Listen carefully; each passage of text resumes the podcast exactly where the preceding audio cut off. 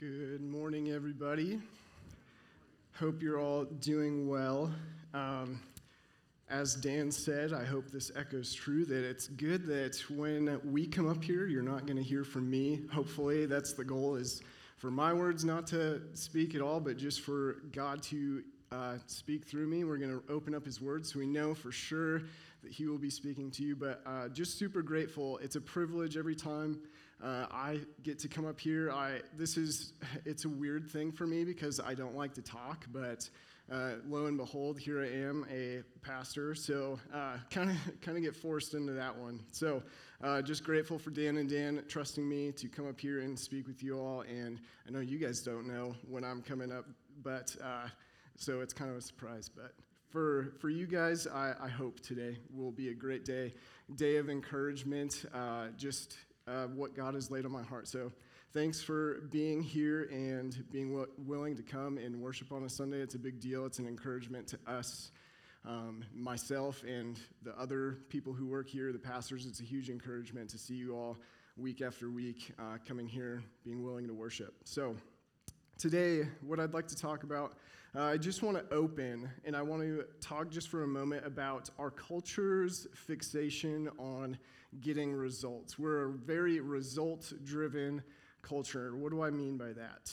So I don't think that we tend to do anything anymore without hoping that we get something out of everything we're doing. Let me explain. So think about it in terms of business. I'm no, by no means a business uh, savvy person. So this is for those of you. I know a lot of you have your hand in business in some way, shape, or form. So you're going to be like, this kid knows nothing about what he's talking about business practices, though. We don't do anything without knowing we're going to get a result, right? In business, you aren't going to do anything with your business unless you know I'm going to make more money or I'm going to impact my community in a positive way or I'm going to build morale among my employees and take care of my employees. You aren't going to do anything unless you know you're not going to take action in your business unless you know you're going to yield one of those results right we we live in a time and place where especially now today we have a very competitive uh, culture as far as just every occupation but in your businesses you're competing against other people offering the same services selling the same products all of that. So you need to make sure you're doing things to get a result, right? This makes sense. See, I don't know anything about business, do I? Diet and exercise is another example. For people who go on specific diets or take up certain exercise regimens, like they're doing that so that they get a result out of it, either to you know, lose weight or just feel better uh, in your body, something of that sort, or so that you can perform in a certain way. Those are the results that we're after when we do those things. And here's another thing if you're on a diet or you're doing an exercise regimen and you're not getting the results you want, you're probably going to end up quitting it, aren't you? Uh, many of us could, could probably attest, like, we've tried out this diet or that diet. There's probably people in here who, like, there's a fad diet every three years. So the ketogenic diet, like, if you heard of that, that's a big one right now. But people, if it's not working for you, you're not going to continue on doing that diet or that exercise thing, right? We do things to get a result. If we don't get that result, we're going to stop or we're going to try something else. One last example one that I think uh, is maybe not surface level, one that we could understand, but if you take a look at it a bit deeper, if, I hope you will with me, you might understand. So, kids today, we, we harp on them for their fixation and their basically addiction to things like their cell phones, social media, television, video games. Like, those are the easy things to harp on your kids about, right? Those of you who have young kids, those are the things that you're usually going to get on them about, right? And, and we try to encourage them to steer away from them because we know the result that is going to happen from doing those things all the time, and it's usually negative. But what I want you to see, just for a moment, this isn't what we're talking about today, but I think kids have a positive purpose behind it, and maybe it's not positive in the grand scheme, but they think they're doing something that is going to help them out. They're doing, some, they're doing that in order to get a result. And that result, I think, most of the time is they want to feel belonging. They want to feel acceptance. They want to be affirmed in, a, in themselves. They want to feel like they belong to something, right? And so, even them in this bad thing, or not necessarily bad, but just not a great thing that they do with their video games, social media, all that. I think their, their desire behind it is something good. They're trying to get that result out of using their social media, video games, all of that. Does that make sense? they're going after that result. And they might not get there uh, by that means, but that's what they're trying to do. So, my point is, I don't think that we do much today without knowing that I'm going to get a result. And most of the time, that result is to benefit myself. And so, even less of the time, are we doing things that are going to benefit somebody else? That, that result drivenness is usually directed, I want the result for me, not for somebody else, most of the time. What does this have to do with the Bible? Well, we'll get there. Uh, I had an interesting conversation a few weeks ago with some students. Uh, if, you, if uh, sorry, if you haven't met me before, my name is Tanner. I work with junior high students here at the church. So I was talking with some students and I was wondering, you know, of the things that they knew about what Christians are supposed to do, what Christianity, when we live it out, what it's supposed to look like, I wanted to know which things that they knew of were easiest for them to do, or at least in their head, the things that they understood, okay, I can do this and this and this, and that's how I be a Christian. And the, the things that they actually said, which was surprising to me, sort of, that they thought were easiest to do were things like giving, so giving of your time, your resources, your talents, in serving other people. Those are the things that they claimed, out of all the things they knew about Christianity, were easiest. And I, and I was kind of just like, okay, so why is that? I wanted to kind of probe, and you know, as it is with teenagers, it took me like 15 minutes to like get to the bottom of like why that was. And it was really interesting. Once we got down to it, we kind of agreed together. For them, it was because those things, they can see that something is happening. They can see that there's a result as a result of, I give a little bit of money, or my parents' money if you're a teenager, give a little bit of money to my church, and I can see that I'm making some sort of difference. If I serve other people, if I do something for a friend or a family member or anything, anyone, I can see that I'm making a difference. And there's sort of that positive reinforcement that I did something, it was positive, I want to do it again. So that's why they were thinking those things are easier. So, what was interesting on the side of that was the things that they thought were not so easy, which the things that fell into that category were things like reading my Bible and prayer. Because you don't see a result every time you pray and every time you read your Bible.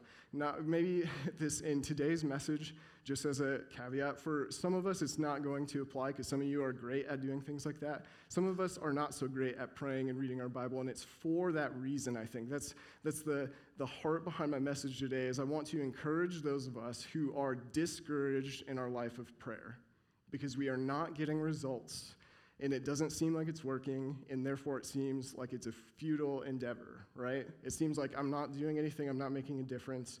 Why should I keep doing this? So, yeah, one of the things on the not so easy to do list for the teenagers was prayer, and I don't think that we lose that as we go into adulthood. Prayer is still difficult today for those of us who are in the room. And to persist in prayer, especially, is something that would become difficult because if I don't see a result, you know, the first time, it's just like those other things in business or in your diet and exercise. if you don't see a result, a positive result right away, chances of you persisting in it are tougher and tougher and tougher. So that's what I want to talk about for uh, this morning and uh, for the next next week as well. Uh, you can make your plans accordingly. I'll be up here next week as well. So, we're going to talk about prayer. And I want to encourage you all in, in, your life of prayer because I know that it can be discouraging. I know because it is discouraging for me to time to time, okay? I'm not immune to the fact that it is a tough practice to keep a part of my life. And I want to do what Romans 12 12 tells us to do. And it says to be joyful in hope, patient in affliction, and faithful in prayer. So, we're going to look at what it means to be faithful in prayer. And for this week, we're going to talk about faithful prayer in terms of praying for other people. So, praying for other people, as I said, we don't often do things for a result for other people. We're often doing things for a result for us. So, we're starting off with the harder of the two between praying for others and praying for ourselves by talking about praying for others this week. So, for those of us in the room who are discouraged in our prayer life, or maybe we don't have a prayer life right now because we've been so discouraged or we've never started a prayer life before, I want to look at what the scripture has to offer us in terms of guidance and encouragement, as I've said. So let's begin. Our, Our Bibles don't actually try to defend the validity of prayer. Did you know that? Just like the Bible doesn't try to defend the fact that there is a God, it's assumed. It's assumed in the Bible that you're not going to be questioning, like everybody in the world does today, that there's a God.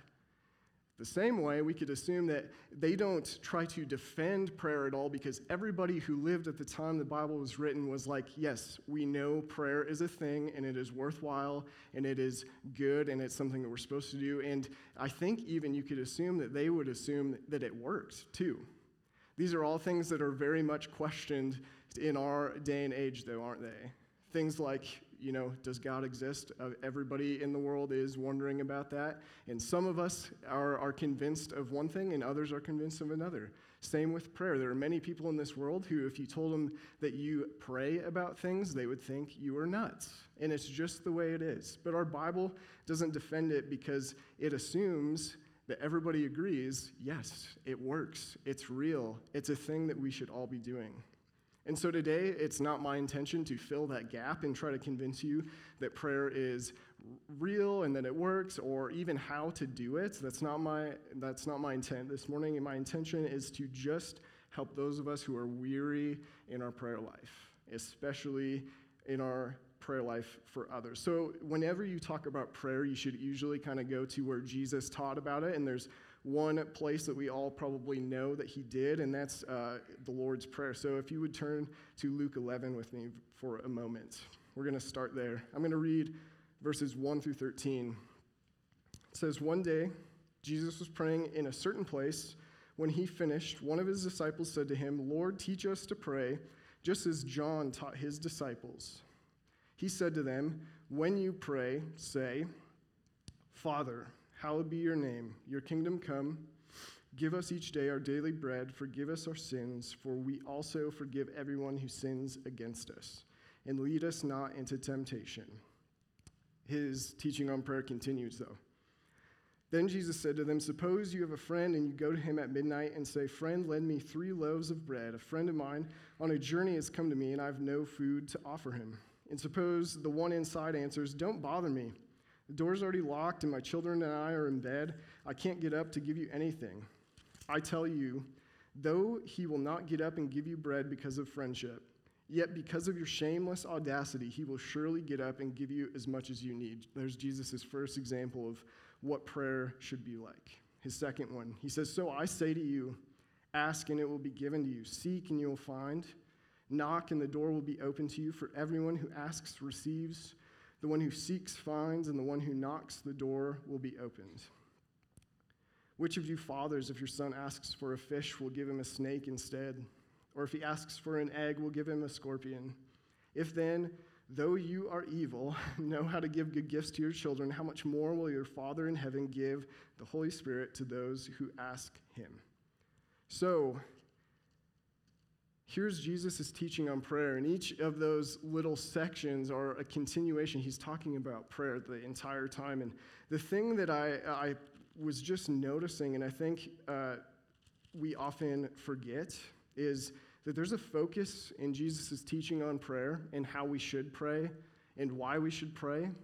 On noticing our spot before God, our place before God in our prayer, and why we should act accordingly in prayer. And how does he begin? His first example is by saying, when you pray, say, Father.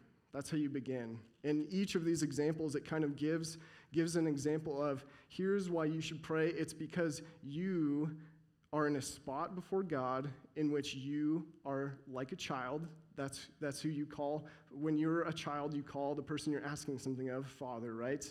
And because of that position, you need to ask. And, and in one example, he says, asking with shameless audacity, like a kid would ask for things that are crazy, right? That's the spot that we should be. That's our place before God, and that's why we should ask. In reality, what I'm going to talk about today is a continuation of what Dan Knutz talked about last week in being childlike. That's the whole idea behind prayer. To get prayer and to do it right and to do it well, we have to start by being childlike, noticing that we have someone that we are fully dependent on for each and every breath and everything from A to Z. There's a focus in this teaching of Jesus on noticing our place before God and acting accordingly in our prayer, okay? So that's what we need to come to a realization of. We have this place before God, and we have a, that place to come to Him and ask of things on behalf of others as well, not just on behalf of ourselves, like a kid usually does. They're asking for this, this, and this for me, right?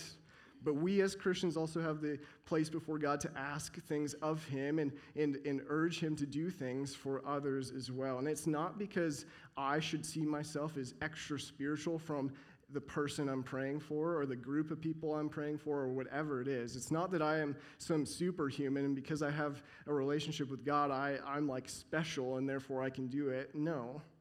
It's because and it's not because I somehow have the power to control God either. It's because we have a mediator in Jesus himself. Jesus is praying on behalf of us as well.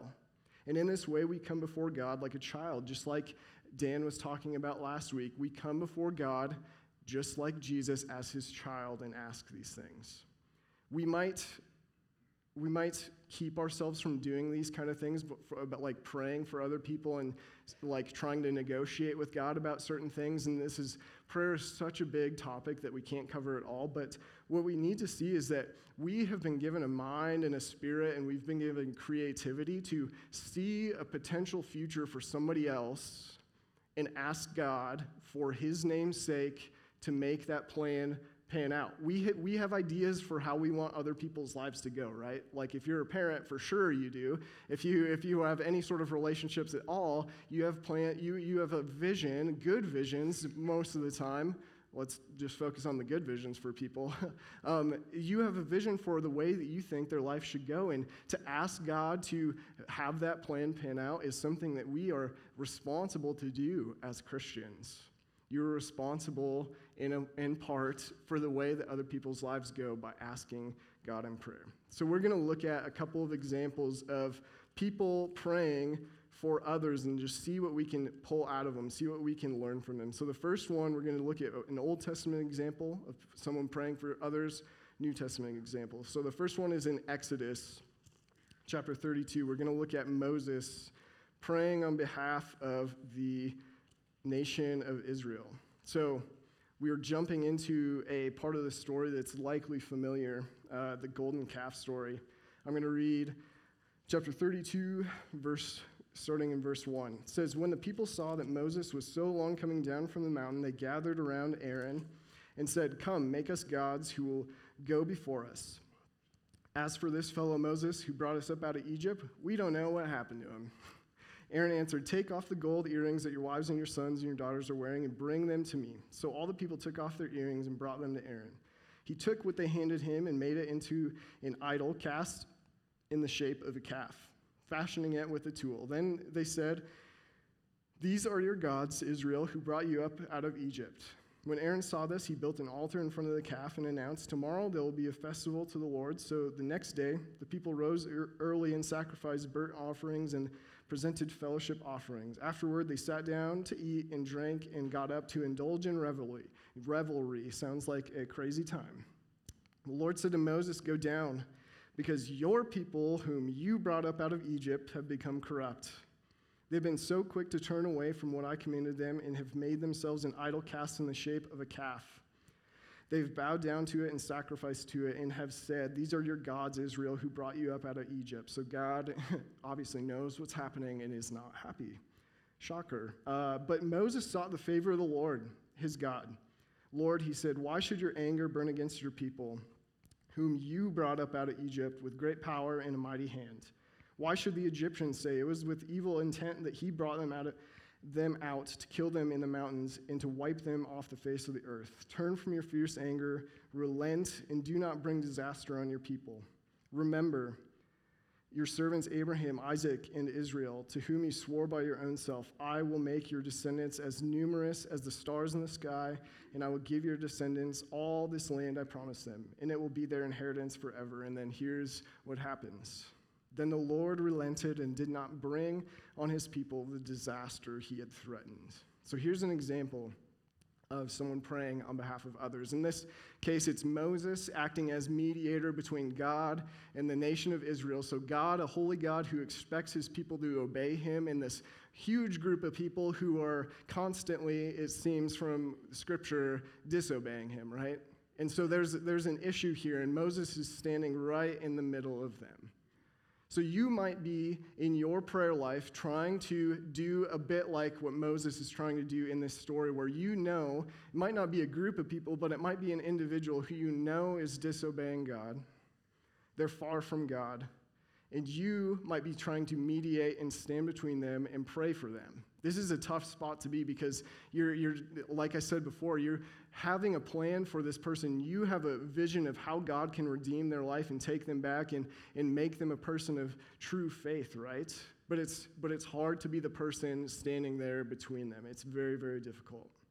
So Moses somehow is committed to the people of Israel, it seems more so than God. God is ready to cut and say, you know what, I'm going to make a great nation out of you instead. And I'm going to take care of them. They'll be uh, all over. We'll start over with you, Moses. And Moses says, no, I see an alternate way for things to work out. And he even goes as far to ask God to relent, and he gives God reasons for why he should change his mind or consider this situation again. And there's that crazy part in verse 14 where it says, The Lord relented. And every other place in the Old Testament that that word is used in terms of when a person does this thing, it's translated repent. And so, in some ways, you could say in this situation, this might be something you've heard before, but God changed his mind. God relents. God repents of what he was going to do. He changes his mind from what he was going to do and does not do it. And he does it seemingly because Moses has asked. Moses asked.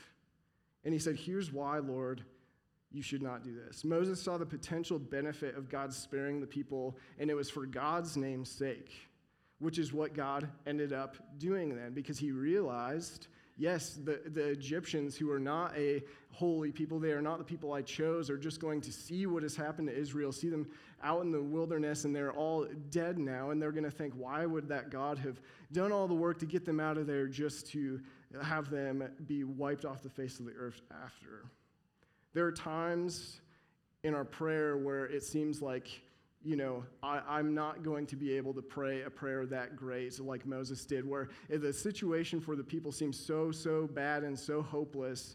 And, I, and I'm thinking there before, you know, God, and I'm trying to pray for this person or this situation, and I'm thinking they don't deserve this. It's not somebody, it's not a worthy cause necessarily, but I'm going to pray for it anyways. And we're going to read two examples today. This first example, God listens to his prayer, right? But there are going to be times when God does not listen, or God listens, or maybe has a different plan, and those are the situations where we need to be okay with the way He sees things going, in the plan that He has for those people. But this is a situation where the prayer that Moses asks is granted. We, all, we aren't always going to be that fortunate in our prayers for other people that our prayers are going to be answered, though. Here's something interesting. For those of us who have people around us that are far from God, that are living in sin, they're struggling to believe or they're just not believing at all, they're, they're not expressing faith and they don't care to have anything to do with faith at all. We, we have to, it's our duty, it's our obligation, it's our privilege in a way to have a heart like Moses. Moses saw in Israel, his nation, his people, the potential future where their story would bring glory to God and build his kingdom in a great way. Moses knew that the people were undeserving of mercy. You might know those people that in your life that you're trying to pray for that are completely undeserving of mercy. They are not trying to live as God would have them live at all. And yet Moses prayed for them and he prayed for them despite knowing that God's anger was just against them as well. So you might know, you might be thinking that through. You might having, be having that internal conversation of like, God doesn't even, he, he, he knows, he sees all the things this person does. He sees all the ways that this person speaks and the way they treat other people. And I shouldn't be praying for them because he, he's just in knowing and seeing them as they are. But Moses thought to pray anyways. Moses was committed to his people. He was committed to the nation of Israel and, he led, and it led him to pray for them before God. And Moses, it doesn't get, give the sense in the scripture that Moses asks this prayer in, a, in like a super confident way, like, yes, God, you're going to spare your people, and yada, yada, yada. He doesn't say it like that. It's not the sense that Moses is like sure that he's going to get this prayer answered. On the contrary, he, he seems humble before God. He's saying, Lord, why, why should your anger burn against them? But he simply prayed that God would just grant this one request. And the sense is that he's pleading for God to show them mercy once again, to be a God who is compassionate and merciful. We must see in this story that Moses understood that he's a partaker in the world's happenings in the situation that he was in, he understood not that he was supposed to just sit back and just kind of watch God take out the whole nation of Israel, though he could have and though he maybe should have. Moses did not believe he should just sit back and just kind of watch it happen. He knew he was a partaker in the world's happenings. He was not under the impression, even before God, as he was. And we learn in Scripture that Moses talked to God like he was just his friend, like right before him. He didn't have the sense that he shouldn't ask for God to relent and to change his mind. And so, as people of God today, as followers of Jesus today, it's the same for us. You, each and every one of you in this room, if you are people of faith, you are not just bystanders in this world somehow, some way. God has set this up so that He wants us to communicate to Him the way we see the future going forward for us and for other people as well. He, he shows us that in the story of Moses. I don't know about you, but I have a hard time speaking my mind about some things like that are really small, like at Hobby Lobby, if Katie's looking at something and I'm like, I don't really like that, I usually don't say anything, right? And in prayer, like I, I can be the same way if I see people and I can go through that whole conversation, right? That I know this person in my life, I, I, they don't necessarily deserve for you, God, to be good to them. I don't want to be the same way. I don't want to kind of shy away and think I shouldn't, I shouldn't pray this because it won't happen. That's not our goal. Let's look at a New Testament example quickly. Acts chapter 12. Verse, we're going to start at the beginning. I'm going to skip through a little way. So, ch- chapter 12, verse 1, I'll start reading. It was about this time that King Herod arrested some who belonged to the church, intending to persecute them. He had James, the brother of John, put to death with the sword. When he saw that this, met, this was met with approval among the Jews, he proceeded to seize Peter also. This happened during the festival of unleavened bread. After arresting him, he put him in prison, handing him over to be guarded by four squads of four, four soldiers. Herod intended to bring him out for public trial after the Passover, assuming it would probably not be a fair trial, just like Jesus's. So Peter was kept in prison, and here's the important part, but the church was earnestly praying to God for him, earnestly, faithfully. They were praying and praying and praying on Peter's behalf. We're going to skip the whole story. It's a great story of how Peter and God is clearly involved. Peter gets out of prison and he shows up where the church is gathered. It says this Peter knocked at the outer entrance, and, the servant, and a servant named Rhoda came to answer the door. When she recognized Peter's voice, she was so overjoyed she ran back without opening it and exclaimed, Peter is at the door. You're out of your mind, they told her. When she kept insisting that it was so, they said, It must be his angel. But Peter kept knocking, and when they opened the door and saw him, they were astonished. So here's a story. Here's, here's a situation where the church just like Moses is mediating on behalf of Peter before God.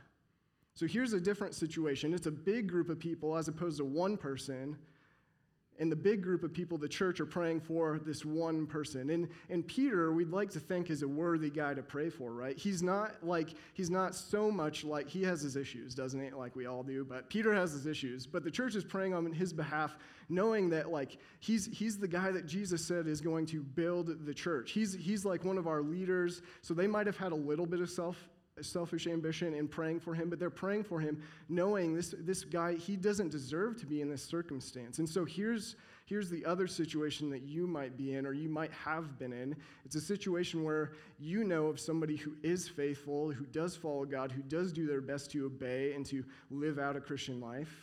and yet they find themselves in a really, really unfortunate situation.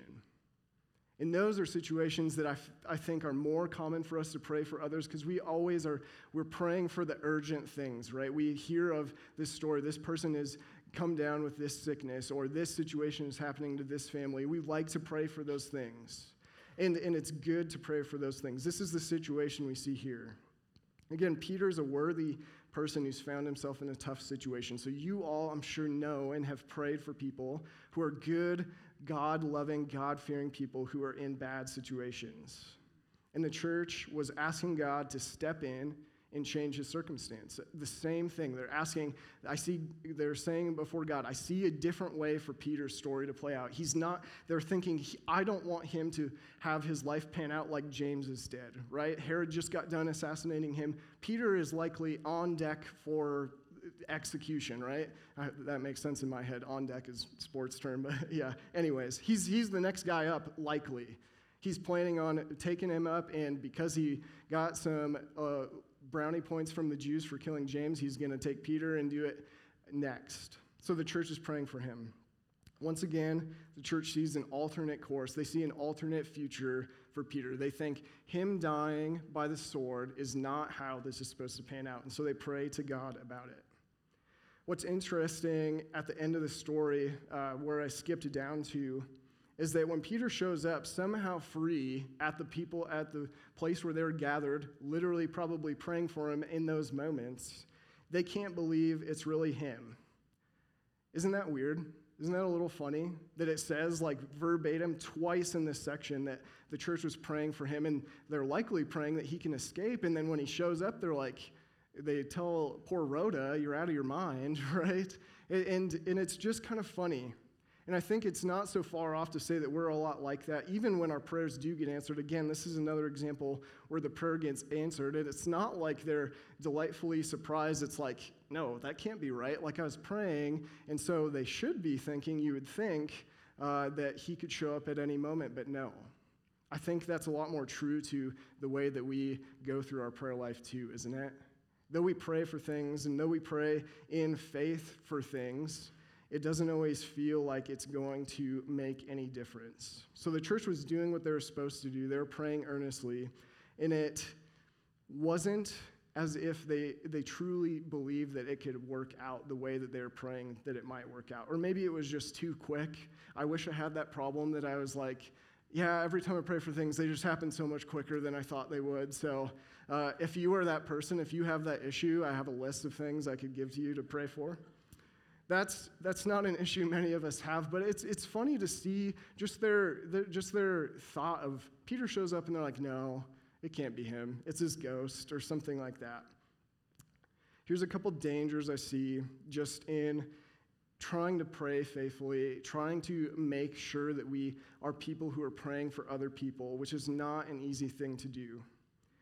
I think in our result driven world, people are going to scoff at you for praying. They're going to think you're wild and crazy and just you're not a modern person if you're praying to uh, some, some higher power, whatever, however they might want to make sense of it in their heads. They're probably going to say what the church said to Rhoda, and it's you're out of your mind. And I, I, my encouragement to you all is if you are praying for other people, as we should be, that's, that's the whole point of what we're talking about today, as we should be, I want you to be encouraged and know that if you're just praying faithfully for other people, if you keep on praying despite maybe not getting an answer, not getting the answers you want, it's a good thing. And if you get results, whether it's what you wanted or what you didn't want, you should rejoice and continue on praying. Another danger is in our result driven world, I think there's a danger that we'll tell ourselves you're out of your mind we'll tell ourselves, because I, I know that this is something that we hear in our mind as we pray for people in our lives, situations in our lives, we think, man, I've been praying for this for a week and nothing's happening. I've been praying for this for a month and nothing's happening. For some of you, I know you've probably prayed for things for years and it seems like nothing is happening. But this is the spirit in which we're supposed to pray to God. Pray to our Lord, pray to our Father as Jesus taught us to. If we don't get a definite answer or we don't get a sense from God, you should stop praying for that person or that situation. we should continue on praying. You who have been praying for things for years in this room, continue on praying. Don't let our enemy tell you you're out of your mind for praying for someone else. It is one of the most selfless things that you could possibly do, despite, the, despite however hopeless the situation in that person's life looks, continue on praying. Don't let the enemy, don't let yourself, don't let the situation not changing change you or take you off that course of praying for that other person. Few things just to wrap up as big ideas for teaching us, you know, what does faithful prayer look like for others? What can we learn from these stories about faithful prayer? Number one, I think faithful prayer for others is what actually builds the kingdom of God. We get the sense, not necessarily from the scriptures we read today, but numerous other places where we read about Jesus praying. You know, Jesus spent some of the most crucial moments of his life in prayer. Not, not necessarily, he did all the healing, he did all the physical work, you know, the stuff that you can see I'm making a difference. He did all that, but it's, it's the scriptures clear to include all the situations and the times when Jesus is alone and he's just praying. And you've got to believe and you've got to think that Jesus, most of that time, is praying for everybody else. You know, he's probably praying a couple times for, Lord, I need, I need strength, doing things like that, but he is praying for us. And he was praying for the people around him, for his disciples, for the future of his church. He was praying, I'm sure. The penultimate example of it is him on the cross. As he's being killed, he prayed, for everybody who is around him who is participating in killing him.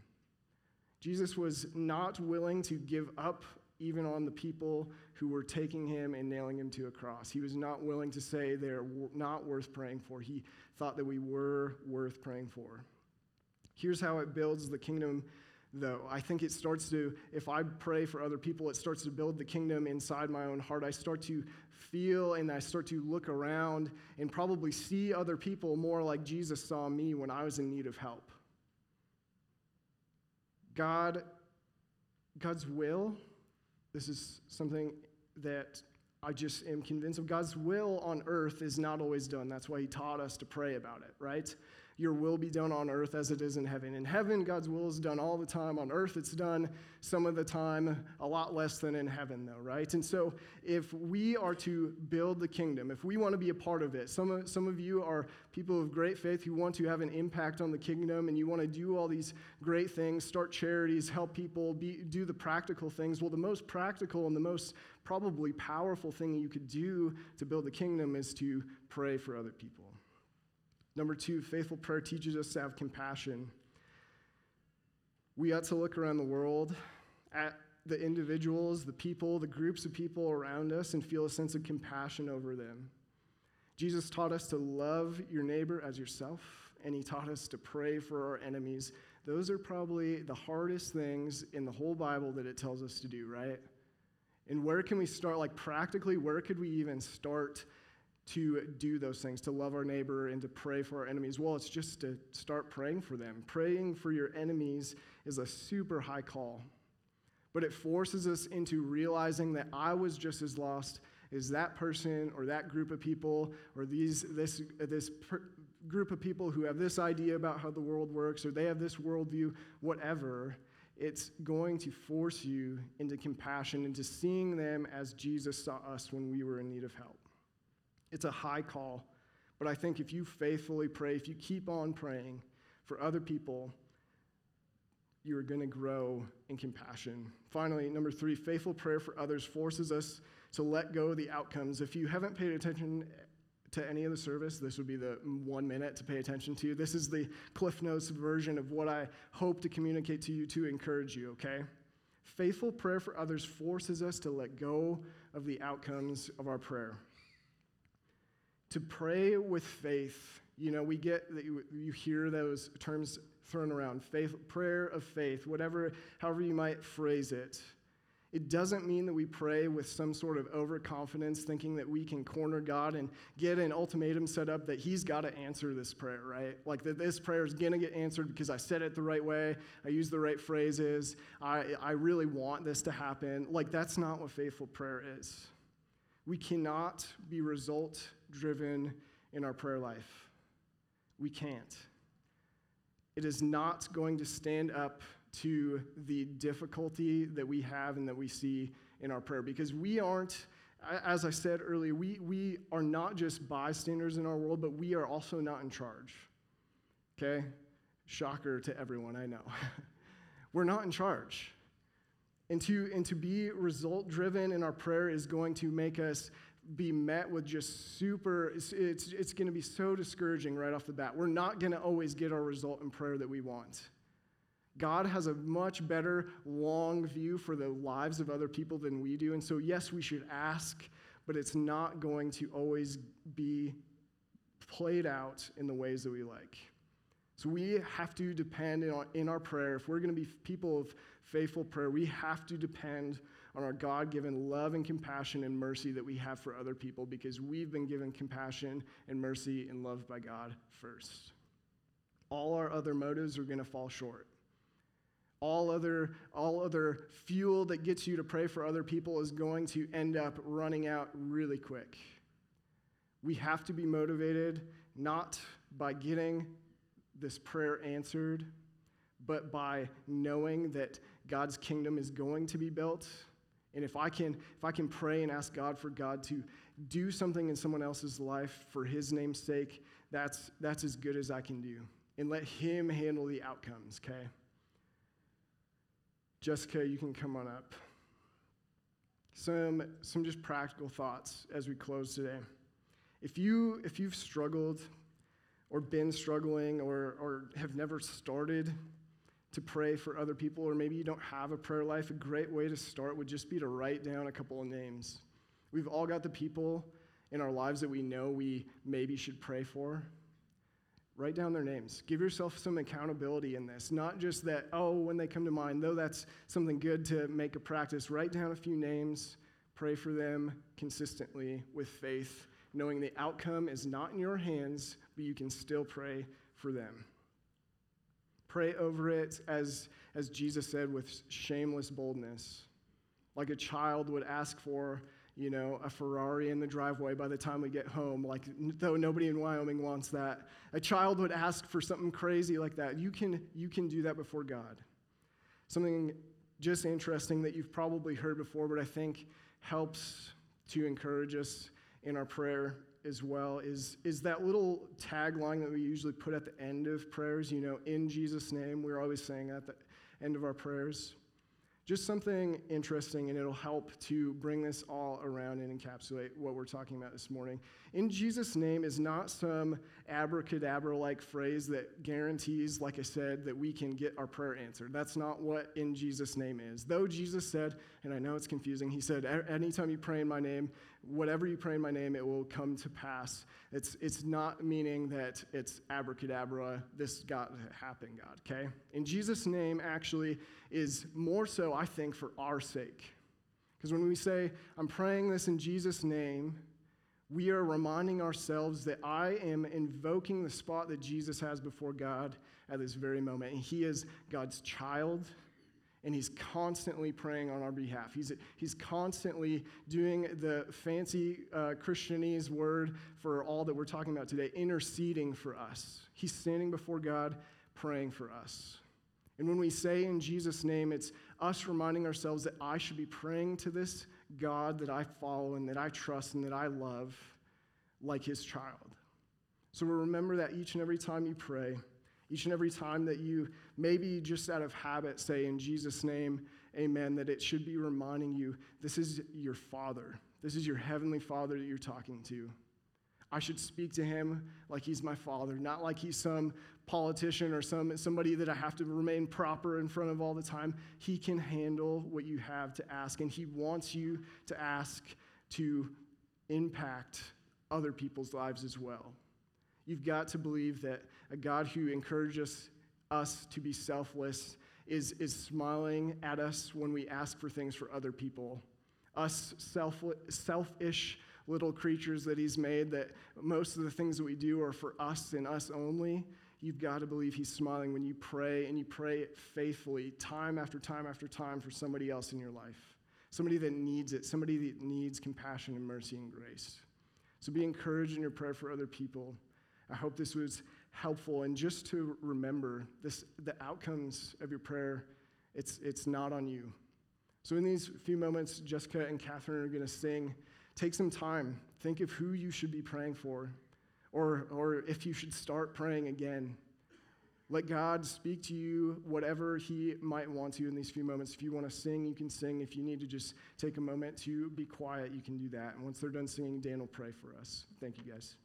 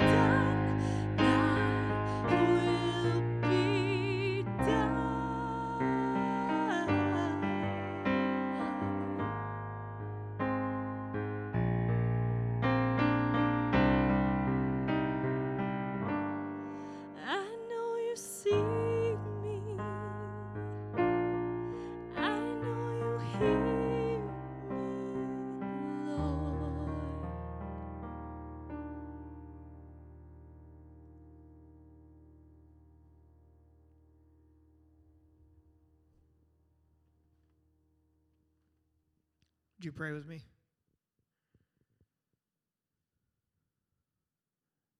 Father in heaven, as we're in the sanctuary this morning or as someone's watching online, with our heads bowed in humbleness for you, our great Savior, our God, our Father in heaven.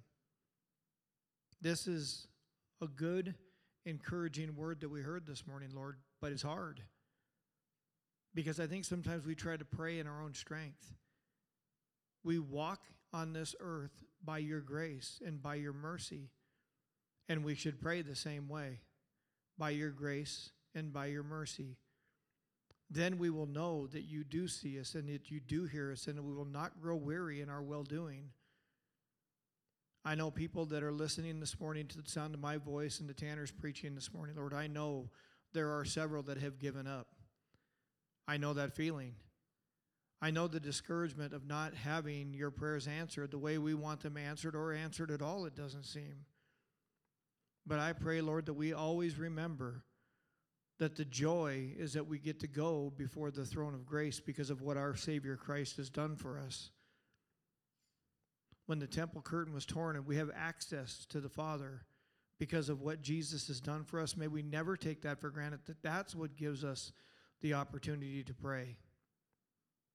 So, Father, as this message lands on us this morning, I pray by your grace that you would remind us that we would take our pastor's advice this morning and that we would write down a list of people that you've laid upon our heart these last few minutes and that we pray not by results driven, not looking for certain things to happen, although we do want them to, Lord. We continue to pray because it's the right thing to do before Christ and before our Father. This morning, help us to be Christ like in this, that we would go off in our quiet place and that we would pray to the Father, exactly like Jesus would do multiple times through Scripture. And may we always find encouragement that you know, that we know, Lord, in our hearts, that you see us and that you hear us and that you have good for us. In Jesus' name we pray. Amen. Love you guys. You're dismissed, everyone. Have a great day.